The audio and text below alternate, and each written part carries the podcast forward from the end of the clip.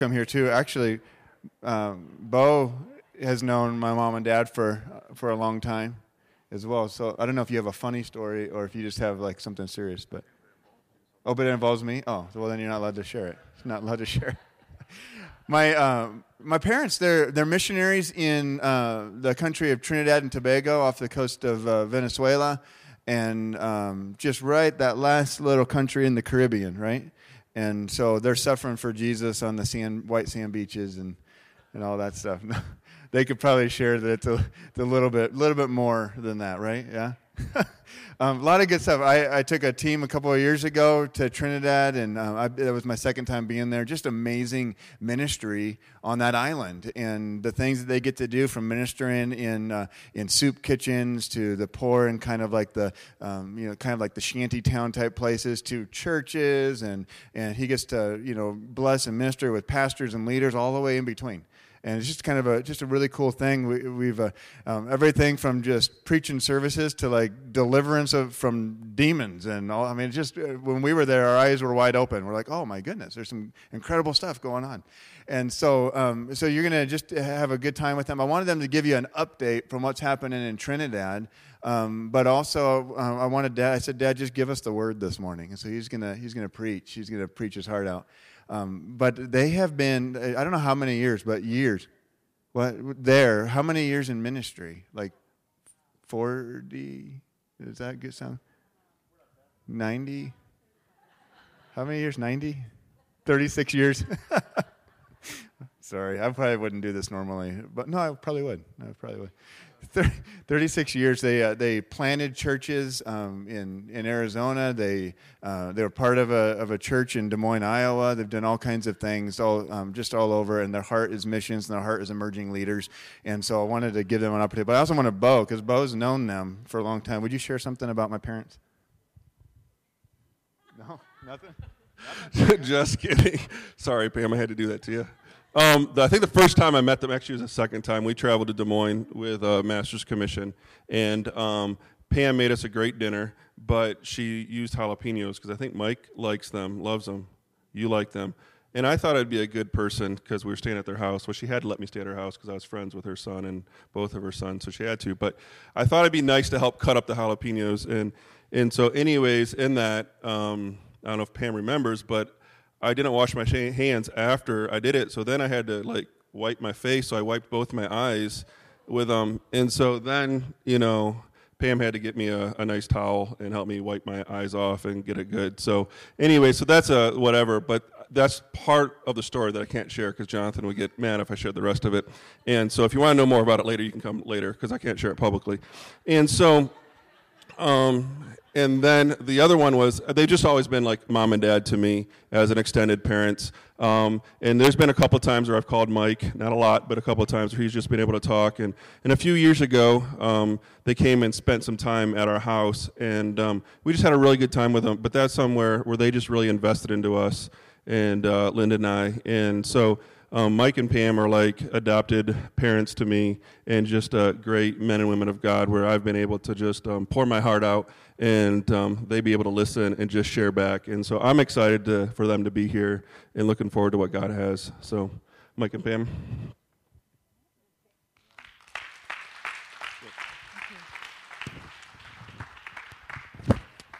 I have a soft spot in my heart for Beau, too. A vivid memory I have was in Arizona. We were at the Master's Commission conference with thousands of young adults, and the other son, have you met the other son? Jordan, has he been here? Okay. Anyway, they were getting ready to get back on the bus to go to Spokane, and we were in Arizona. And Beau, I don't know if you remember this either, but he walked up to me and he said, Mrs. Lombard, I have your son's back. And I've never forgotten that, and you have, so thanks. I'm not on yet. Am I on now? Hello? Hello? There we go. Just a couple personal comments. Your former pastors were key in the discipleship in our lives. And back when they were on staff at my parents' church for over a year. We were part of several couples that met in their living room, had lunch every week, you know, and some foundational things really developed during that time, so we thank you. And we told Kathy we also appreciate her parents. In about a month, we go to Jamaica for a week for ministry, and her parents were missionaries in Jamaica for like 12 years or something like that, and that's where Kathleen was born, and so we really value them. I just also have to add that Jonathan, Pastor Jonathan, was the child who did ask all the questions, just like Kaylee is asking. And I remember driving in a car. I think you were a little older than 4, but so, Mom, you know, when did God start? Same question. And so then I won't tell you what the question was because it would be embarrassing. But there was a question that I was a very difficult deep question I was trying to answer Jonathan again in our living room. No, it wasn't that. It was about a certain special kind of operation. You remember that? I won't say because... We're good. And so I'm trying to answer his question as best I can. And Mike walks in the door, and he heard the conversation, and he kept walking down the hallway. And I said, excuse me, you know, you could probably help out with this. He goes, oh, no, you're doing just fine. So we have answered many, many deep questions over the years. What are you pointing at? I don't know what you mean. Go ahead. Okay. All right, so I'm just going to give you an update on what we're doing in Trinidad. Some of you who have met us before remember that what we primarily went to Trinidad to do is train missionaries from North America. I've gotten sensitized to saying North America because we say America all the time, but you know there's South America and Central America, and they're Americans too. So from North America to come to Trinidad to train as missionaries. We do a few more things now after 6 years, and I just want to update you because some of you give to us, this church gives to us, and it's important to know what your money is doing. I mean, we all kind of like to know that, right? If our money is being invested wisely. Well, we bring people to Trinidad to train as missionaries for a 16-week intensive. We have trained a woman from South Korea as well, who's already back there doing ministry. Primarily, that has been North Americans. Now, opportunities are opening up. We have people from Venezuela that want to come. If we can figure out how to have a Spanish arm to this, because we don't speak fluent. A man from Brazil. Yeah, and so that's something. And then we're going to Jamaica next month, and we already know that there's people in Jamaica interested in coming to Trinidad for training. And so as long as you speak English, we can teach you. Kind of difficult for us to teach you in Spanish right now. But then we have internships. So if a person wants to be a full-time missionary after the intensive, they come back for another 16 weeks. Part of that, though, is not with us. It's either living with a Trinidadian family somewhere on the island with very little contact from us, or they leave the country for 4 to 6 weeks and then they come back to debrief. And so we're really proud of our interns, and more than one of them have traveled even with Vince McCarty to different places. 2 of them went to Cambodia with him and are going back to Cambodia this year, and so we're excited about that. We also teach Trinidadians. We've taught about 125, 30 Trinidadians so far in a missions and evangelism class that is for Open Bible Trinidad and Tobago. So it's a national class. All the churches know about it, and they come together. 90 Open Bible churches on the island right now. And so we have that, and we are partnering with Trinidad and Tobago for that because they need a larger pool of people to choose from to be missionaries in countries where they're invested. All right, and so then we travel all over the island, and we do classes, we do mission services to any of the churches that want us, as long as we can, and put it into the schedule, we do it. We also have been doing trips away in partnership with Trinidad and Tobago. When we went to Trinidad, we saw Trinidad. Yeah? Okay. You can say something anytime you want. You're doing wonderful. Get up here. Anyway, we have gone to Suriname teaching leadership classes with First Church of the Open Bible in Trinidad, which is the largest open Bible church in the world, runs about 4,500.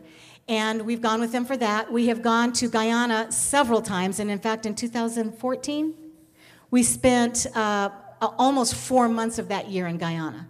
And we have an open Bible church there that was struggling and needed some support, and so we went, and Trinidad paid for our students to come with us.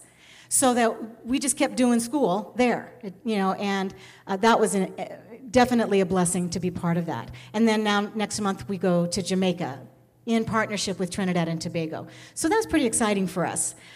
We also take Trinidadians on missions trips. We also have brought many missions trips to Trinidad, have people... just this week, another church contacted us wanting to come, and so we constantly work on missions trips. We have found the hard way that we can put about 30 people in our two houses on beds. Yeah, we've had that many in our house, and we've had many nations under our roof. It is amazing. Maybe Mike can remember, but Aruba, Venezuela, Egypt. Come on, help me. South Africa, Germany, Holland, Canada, U.S., yeah. Aruba, Venezuela, Guyana. It's really interesting sitting around the dining room table with people who speak 4 or 5 different languages, and you're using Google Translate on your phone. You're typing and go like this, and then they type and they go like this. So, it works.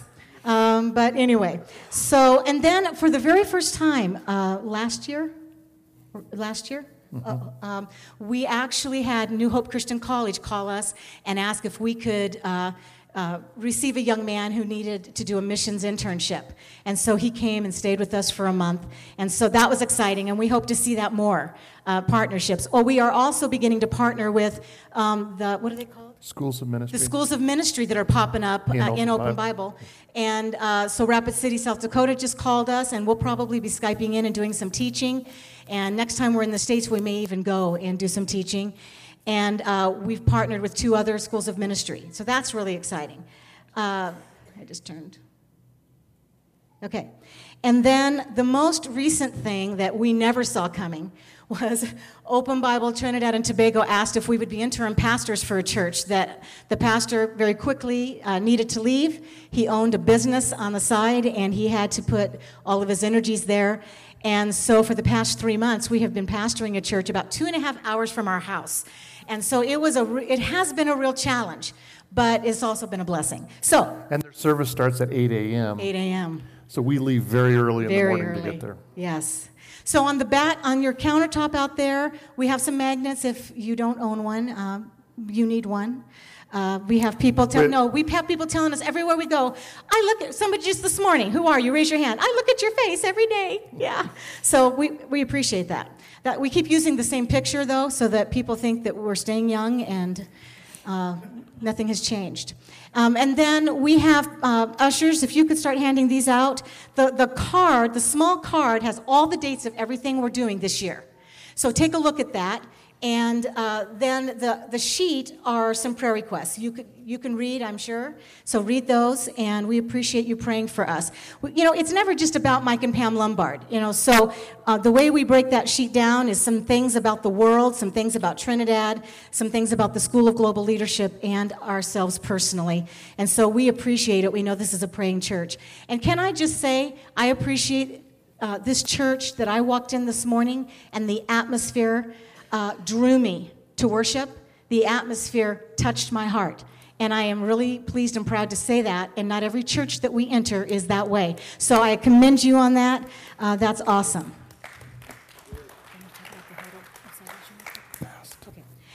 Then just a little side note before I sit down. God is constantly teaching us, and hopefully we're all learning until we draw our last breath, right? That's the point. It's hard for us to even think about. We've talked with Jonathan and Becky a little bit about when do we retire, what do we do after Trinidad, and all of those things. And we just keep going, one foot in front of the other. I don't know what that all looks like. But there's so many things that God's bringing our way and open doors. One of the things that God has taught me in the last year is the hurdles, or sensitized me to, maybe I should say that, the hurdles that some people have to go through to get to an altar to say yes to Jesus, or to get to the place in a conversation, even meeting them for coffee, to say yes to Jesus. And I think sometimes, I understand it's a supernatural work, okay, but when we see a Hindu come to the altar, and we've literally seen a woman with the jewel in the middle of her forehead, and she came to the altar. Muslims come to the altar. People who have been demonized, struggling with demonic activity in their lives and homes, have come to the altar. One thing I have learned is that when the altar call starts, and there's always an altar call in Trinidad, When the altar call starts, I start praying, Holy Spirit, draw. Holy Spirit, draw. And then I pray, give them courage. And I just want us to be, to give you a little perspective, maybe that you haven't had before, that it isn't always easy to get up and go to an altar. It isn't always easy to say yes to Jesus because people sometimes are leaving their friends. Sometimes it means that their family is no longer going to talk to them. Sometimes it means that they're going to get ridiculed at work as soon as everybody knows. And there's a list of reasons that people struggle from getting up out of the chair and coming forward to say yes to Jesus. So what I want to do is give you a perspective that there is a spiritual battle going on, and I want it to change the way you pray. When there's an opportunity for someone to know Jesus, do you know that the enemy of their soul is fighting like everything he can to keep them from saying yes to Jesus? And so I just ask you to consider to really begin to battle in prayer for souls, because it just isn't as simple as let's just tell them about Jesus and they're going to say yes. And we have found that in Trinidad many times, and yet we still find that Hindus are saying yes, Muslims are saying yes, people who have had demons and Rastafarians and everything you can think of. Please know that the people here in your city and in your town that need to know Jesus, it's not always a simple matter to them in their mind. So you want to pray for the mind of Christ. You want to pray for them to say yes, even if it takes a lot of courage for them to do so. God bless. Thank you. Yep.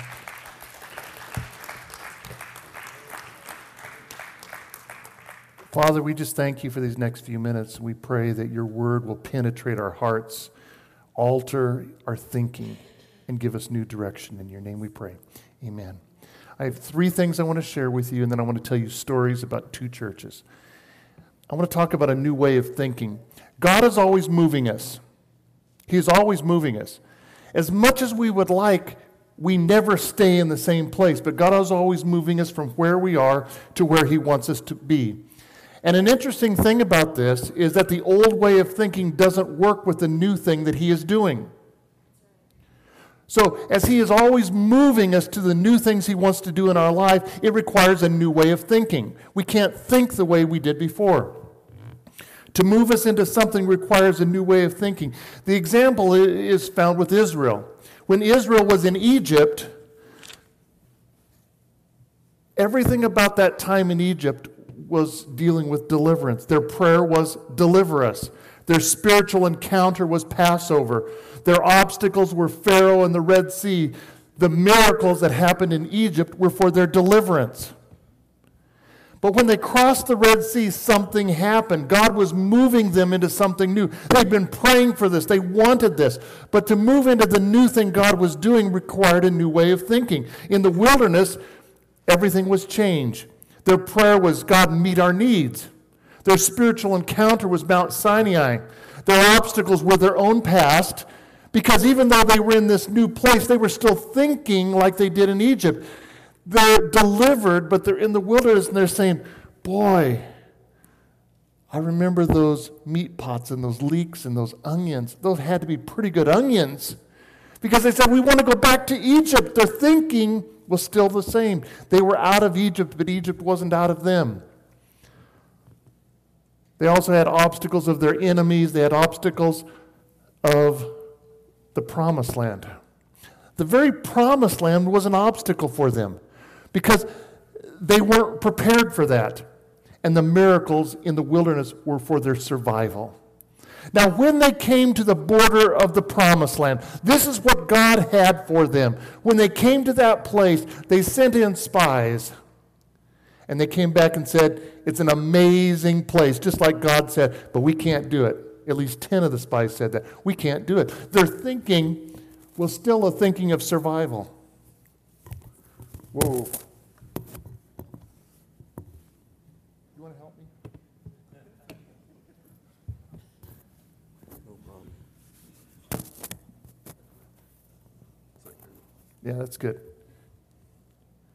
Their thinking was a thinking of survival. It wasn't a thinking of taking a land. And all they saw were the obstacles. And when they finally came to the promised land was a land of victory. Their spiritual Their prayer was, Lord, lead us. Their spiritual encounter was Gilgal. Their obstacles were the Jordan River at flood stage, Jericho, this city with huge walls, and they also had an obstacle of follow-through. And the miracles were for taking the land. See, I think some of us, we live based on our experience we've had with God in the past. But God does something new. He does something new in churches. Now, you have just witnessed one thing because you have a former pastor and a current pastor in the same building. God changes us even as a church. Nothing remains the same. But every time God produces a change in us, moves us in our personal life to something new, He changes the thinking that we have because we can't think the same way we thought before. It just doesn't work. So there has to be a new way of thinking. He brings us to that place that we begin. I need someone to dress me here. I got your back, Mike. Good. So He wants to change the way we think. And the second thing is this. God doesn't think the way you and I think. So if He's going to change the way we think, we have to understand that His thinking is not like our thinking. Ephesians 3:20 says this, "Now to Him who is able to do immeasurably more than all we imagine, ask or imagine, according to His power that is at work within us." Paul could have said, He is able to do all that we ask or imagine, but that's not what Scripture says. He's able to do immeasurably more. King James puts it this way, exceedingly abundantly above. The New Living says infinitely more. New American Standard, far more abundantly. You cannot think up or dream up or imagine what God is able to do. Now, this poses part of the issue. God's moving me from where I am to where He wants me to be. He's taking my family and wanting to do new things in my family. Some of us have dreams of what we'd like to have God do in our family. For us to get to that place, we have to think different. If you remain with the same thinking, you will always end up in the same place you are. Did you know, since there was just recently a huge lottery, did you know 40% of all lottery winners within 5 years end up in the very same spot they were before they won all the money? Because their thinking hasn't changed.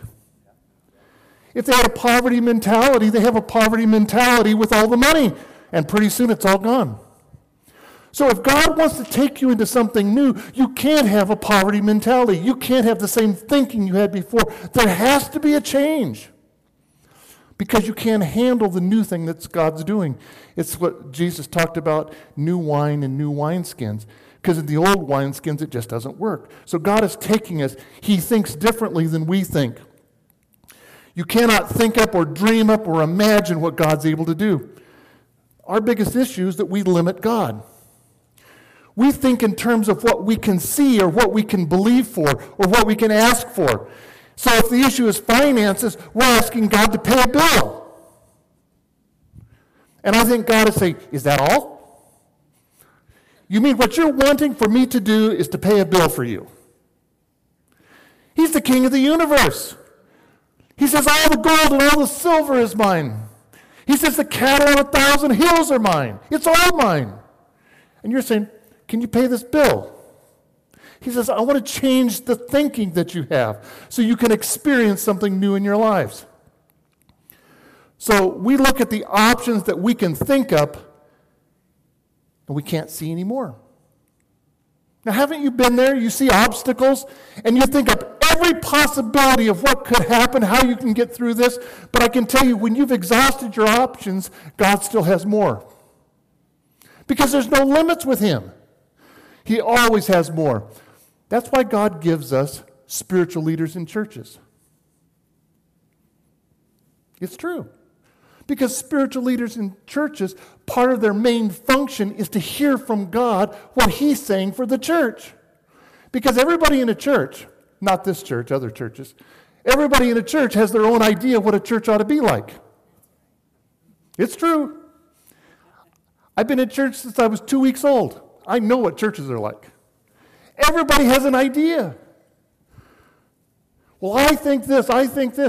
But the issue isn't what we think, it's what God is saying for this church. It's what God's saying for your family. Somebody has to hear the word of God, of what he's saying. There has to be somebody in the family that hears what God's saying for the family. Because beyond what we can think, God can do more than we can ask or imagine. Are you hearing what I'm saying? Okay, a little bit more. You see, Scripture tells us this in Isaiah. He says, "My thoughts are not your thoughts, nor are your ways my ways, says the Lord. For as the heavens are higher than the earth, so are my ways higher than your ways, and my thoughts than your thoughts." He says, I don't think like you think. In fact, if you can think it up, it's probably not God. It's one of the ways I begin to discern if something is from God. If it's outside of my normal thought process, there's a chance this is God. Because my normal thought process is not within the thought process of God. And so when I find that God is coming up with ideas and speaking things into me that are beyond what I would normally think, I'm thinking, there may be a chance this is God, because he thinks differently than I think. If we can see it, and we can see the possibility, we can see how to do it, we don't need God. If you can figure out your situation, find a way to figure it out. You don't need God. But God has solutions you've never thought of. And we need a God who is so big, and we need to be people that see things in a new way, that we open up our personal lives, our family life, and our church to possibilities we've never dreamed of, because he's a big God. We need to change our thinking. And thirdly, we're blessed and highly favored. This is a term that's used all the time in Trinidad, blessed and highly favored. Can you just say that, blessed and highly favored? Oh, you got to say it better than that. You got to learn. You can't say things like this, I'm blessed and highly favored. If you're blessed, then say it like you're blessed. I'm blessed and highly favored. Try it again.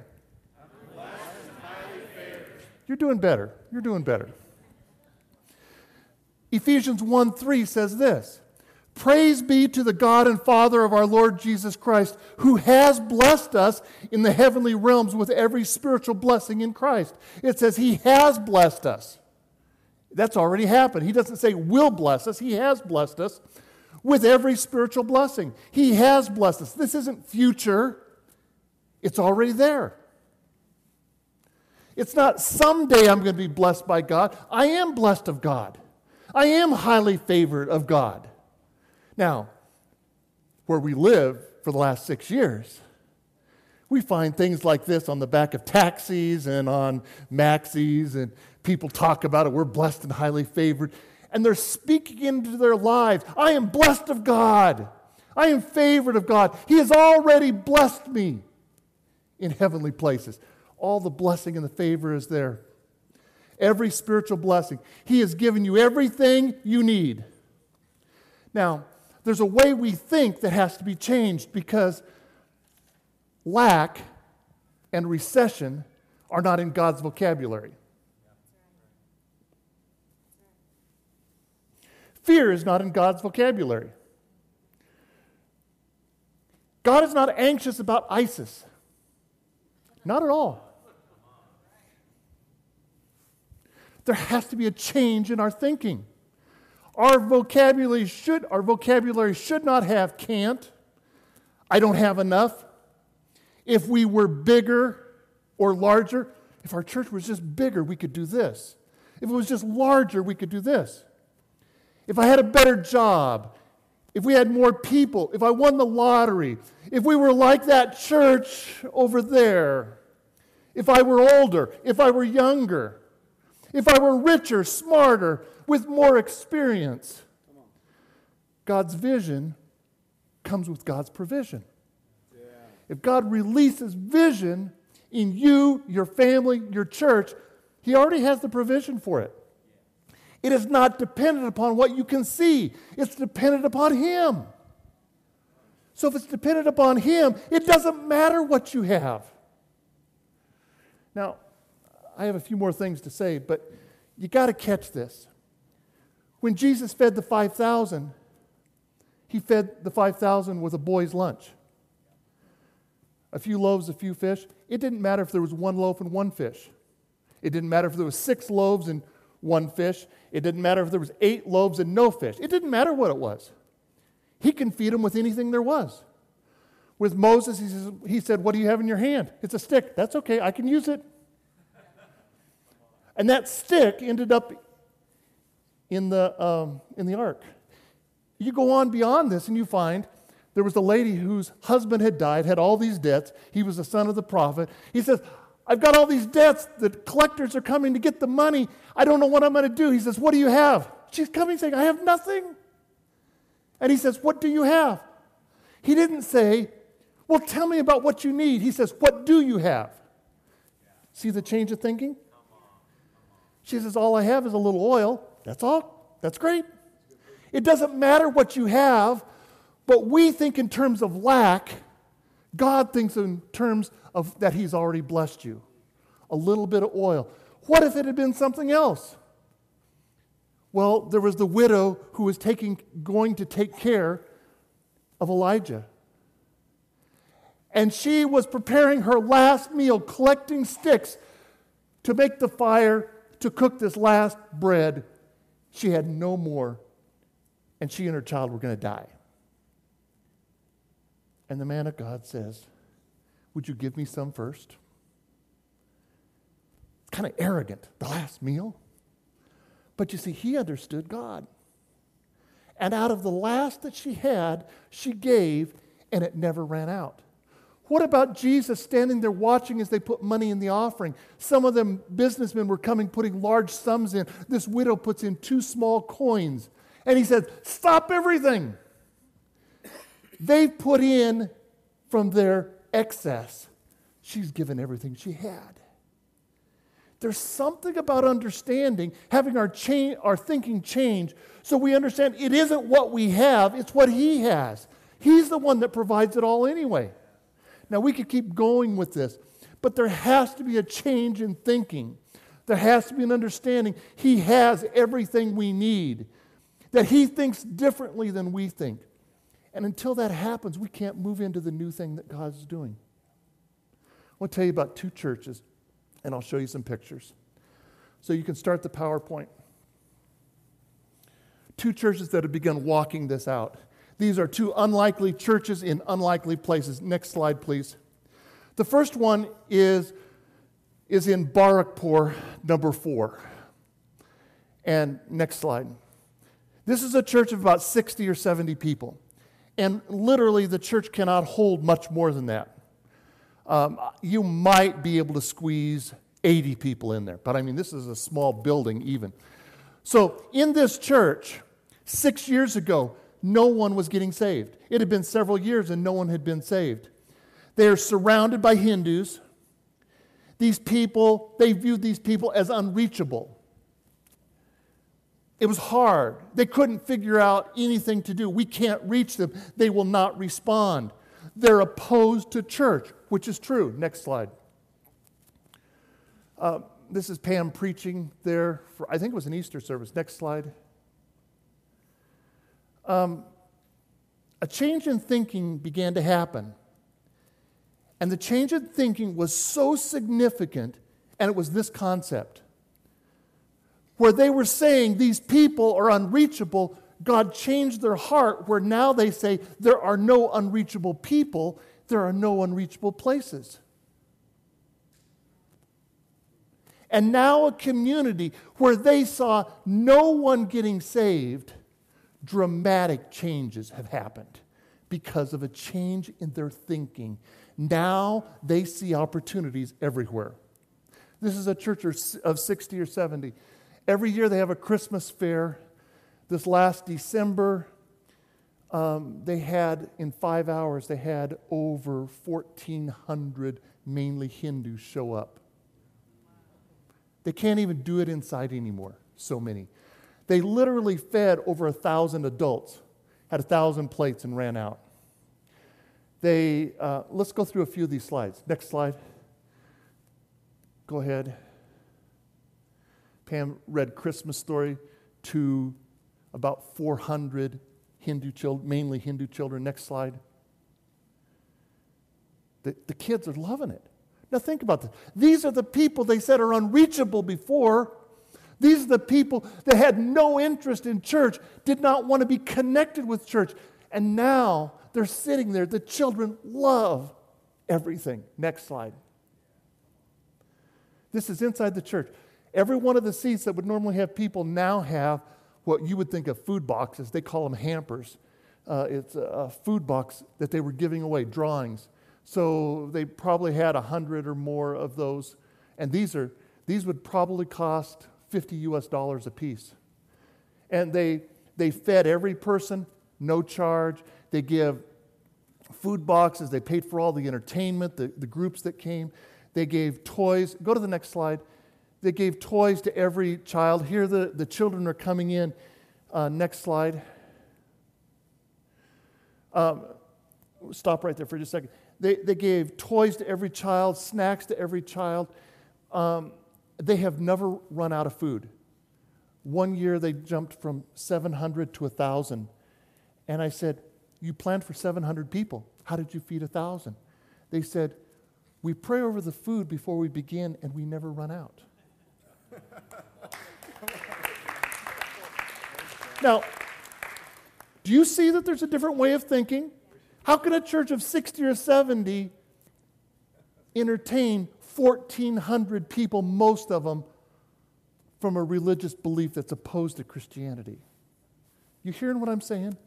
There's a change of thinking that took place in this church. They also, in Trinidad, it's very popular for churches that on Easter Monday, the Monday after Easter is a holiday, they do sports and family day. However, this church, because they changed their thinking, they said, instead of doing sports and family day, let's do a community sports and family day. And now a church of 60 or 70, this last Easter, had 500 people from the community for a sports day. Next slide. They had DJs and music, free food for everybody, music all day long, people sharing their faith. Next slide. They had all kinds of events throughout the day. They had cricket. I can't remember if they had soccer, football. Next slide. They even now, government officials are starting to show up, members of parliament, because this is the biggest gathering of their constituency anywhere is at an event held by this church of 60 to 70 people. Next slide. Now, for this to happen, they had to realize their God is bigger than a church of 60 to 70. We should not be able to do this. But God had vision and He had provision. Amen. And every year they come up, they pay for everything. Everything is paid for by the time this event happens. God changed their thinking and opened up possibilities that they would have never seen. There's one man. There's so many dramatic testimonies from this church. One man named Hobson. His wife is a Christian. Children were Christians. He was not. He was Hindu. And he was blind in one eye. He prayed, didn't tell anyone, but he prayed and said, God, if you'll heal me, I will serve you. He got healed. His eye was healed, but he didn't serve God. 9 years he went like that. And in 2012... he is coming home drunk. Left his friends about 1 in the morning, getting home about 2 in the morning, a Sunday morning. He puts his foot on the first step to go up. Jesus appears to him right there on the step and says, you've been running from me. Instantly, he was sober. I think that's a good, yeah. He continued up. Jesus backed up, stopped him again, says, you've been running from me. And on that step, he yielded his life to Jesus. Goes up, wakes his wife up, and says, there's somebody I love more than you. She starts bawling like a baby. He goes, no, no, no. It's your Jesus. And wanted her to call the pastor at 2 a.m. because he wanted to give his life to Jesus. Now, I can tell you this. Individuals and churches that change their thinking open up a limitless possibility of what God can do. I can tell you today, because we've had our interns involved in this church, every home in that whole area, Every Hindu home in that area has had people from the church inside praying with them. One of our interns was just there. They would set up appointments, and she would go with someone inside these homes praying with Hindus for healing, for answers to prayer in their lives. They would invite them in. A change of thinking opens up possibilities. Next slide. Bayshore Open Bible. This is a squatter community. Next slide. Bayshore, this is the road. It was the old train line. So there used to be a train. You take the train track out. Where the train track was is the road. And our first experience coming in down at the other end of this, our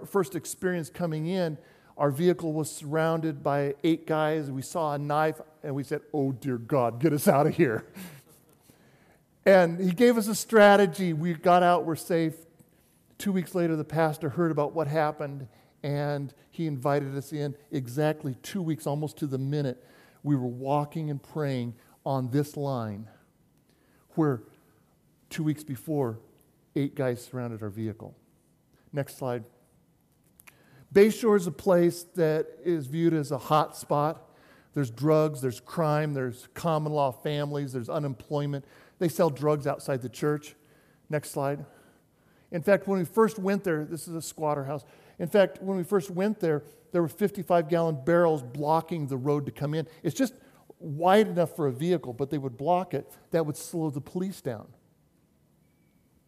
Now, but I can tell you, we have no issues. They don't do anything with us. Now, I don't know if they like us there or not, but they know we're with the church and we're helping children, and so they leave us alone. I can walk there at night without any issue. But this is the environment. 10 years ago now when they went, it was very rough. But God has been altering and changing. And there's a principle this church has learned. This church has learned that light pushes back darkness. Light always pushes back darkness. And I don't care where you are or where your church is, light always pushes back darkness. And if we as individuals and families and churches allow the light of God to shine, it will push back darkness. And you can talk about all the problems in the States right now. You can talk about all those things. It does not change this principle of Scripture that light pushes back darkness. Always pushes back darkness. And eventually, light begins drawing people to the light. And that's what's happening in Bayshore. It's an unlikely church. It's an unnoticed church. It's a poor church. It was seemingly insignificant until God changed their thinking that light always pushes back darkness. A seemingly insignificant church until they realized light always pushes back darkness. They began to see their community in a new way. They began to see themselves in a new way. They saw opportunities everywhere. Next slide. Children all over. Next slide. Next slide. This is the church. This is, in fact, it isn't when we first came, but a little while afterwards. Originally, downstairs, it was just wide open. Next slide. This was the inside of the church. The roof is, the ceiling is open. It's just galvanized on the roof. Next slide. You can see a little bit. You can see the beams for the ceiling. The walls, you can see it's not 2x4s. It's smaller than that, and just the wall right there. But this insignificant church began to realize that they were blessed and highly favored. I noticed a change because the first time Pam and I had to come back to the States to raise money, the pastor of this church heard about it and said, we have to be the first church that supports you. We have to be the first church that takes an offering. That's a change of thinking. How could a church like this take an offering for us? They said, we have to be the first church that gives you an offering. There's a change of thinking. I don't know how many times people say, I don't have any money to give to anything. And this church said, we have to be the first. And it's become a missions church because of that. Next slide. So this is now what this church is looking like. It's dramatic, the change. They have beautiful wood ceiling. They have multimedia, the projector and screen. They have air conditioning. It's amazing. I think there's clothes I've ruined preaching in there with no air conditioning. They're in Guyana. The floor is wood laminate. The walls are totally changed. The outside, that old plywood is down, and now it's proper on the outside. It's amazing. And they're believing God for more because they believe the back is going to be finished the same way, and it's going to be a computer center. The government has already donated the computers for them. This church does not do anything small. In fact, they also have window coverings that are coming. It's amazing. It's amazing. A change of thinking altered even what they were like. Next slide. Oh, we're in a squatter community, folks. They have crown molding.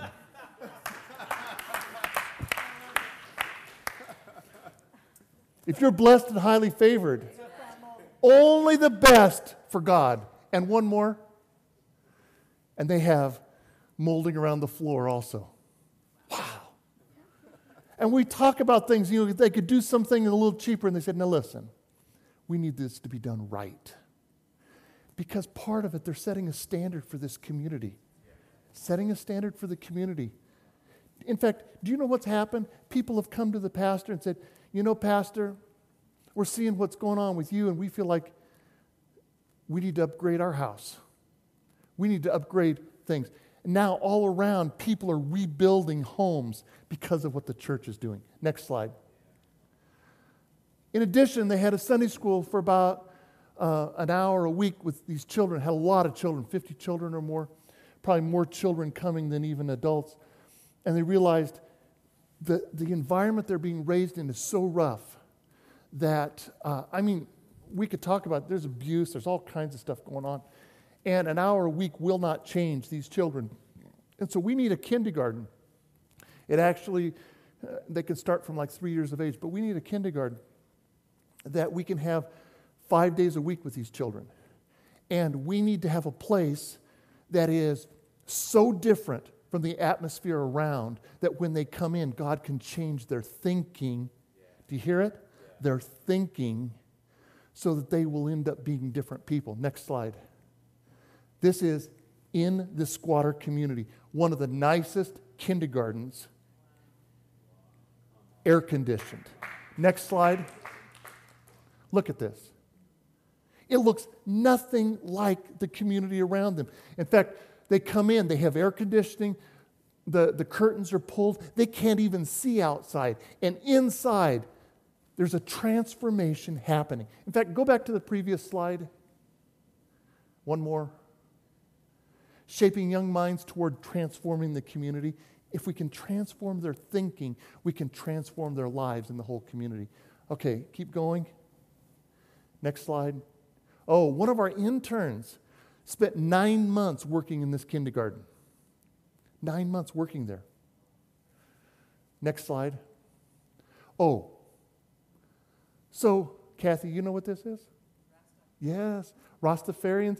You know, Bob Marley, dreads, all that, counterculture, reggae. In the squatter community, there's a Rasta sanctuary. I got invited in one day.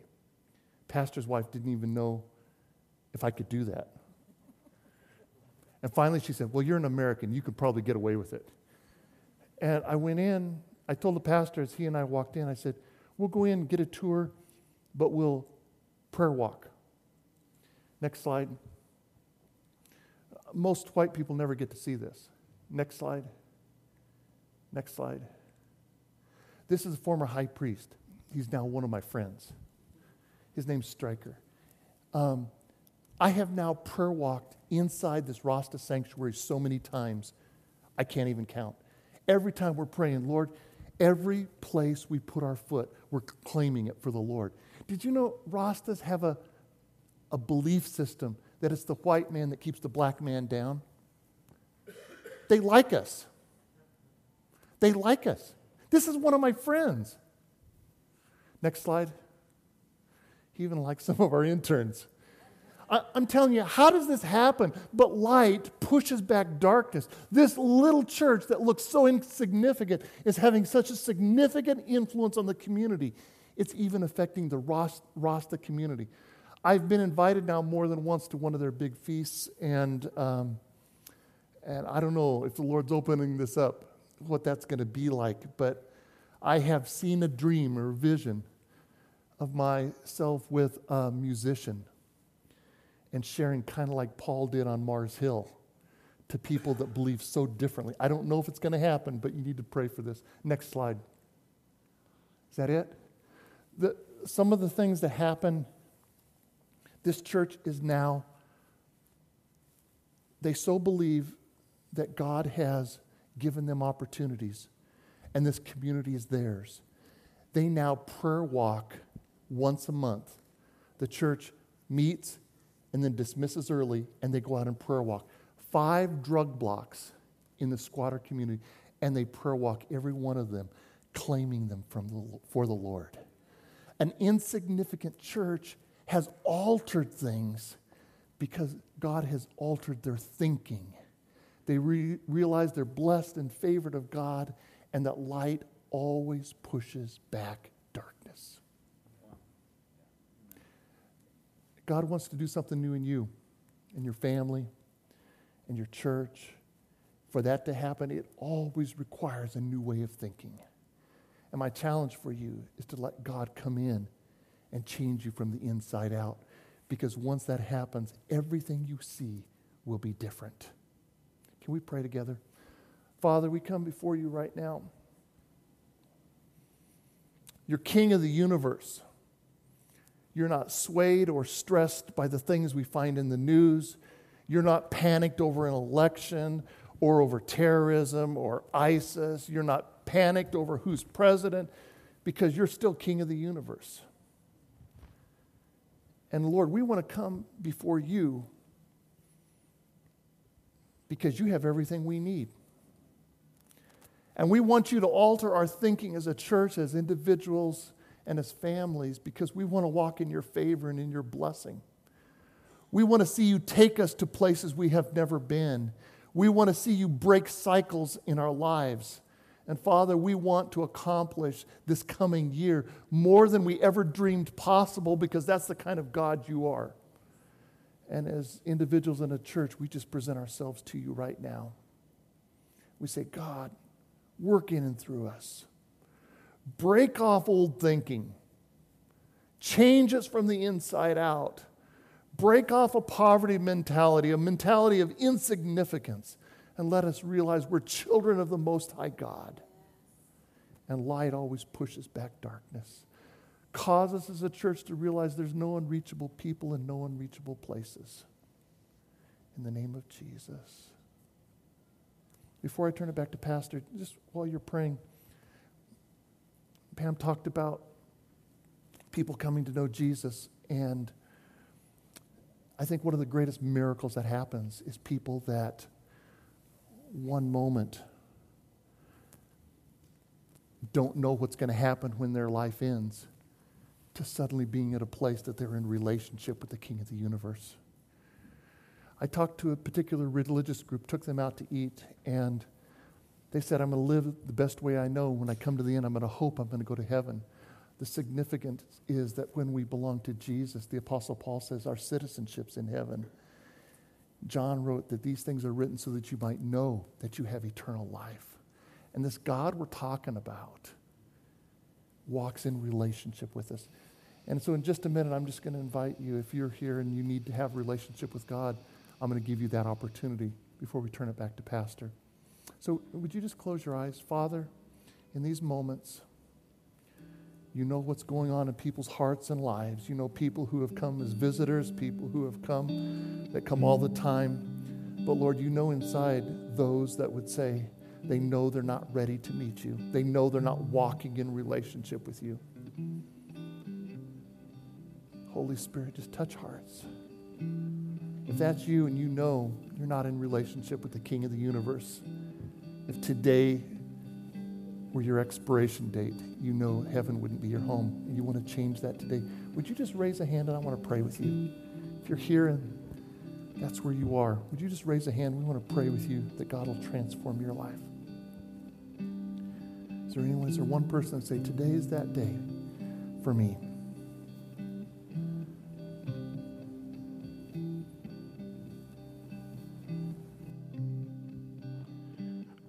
We're going to go back into worship here for a second, but before we do, I just wanted to thanks so much Mike and Pam for coming and sharing and changing the way that we think, and we're going to take an offering for them and just and bless them, as we do that, just ask the Lord, what can I give to them to bless them? And then we're going to open up the altar also.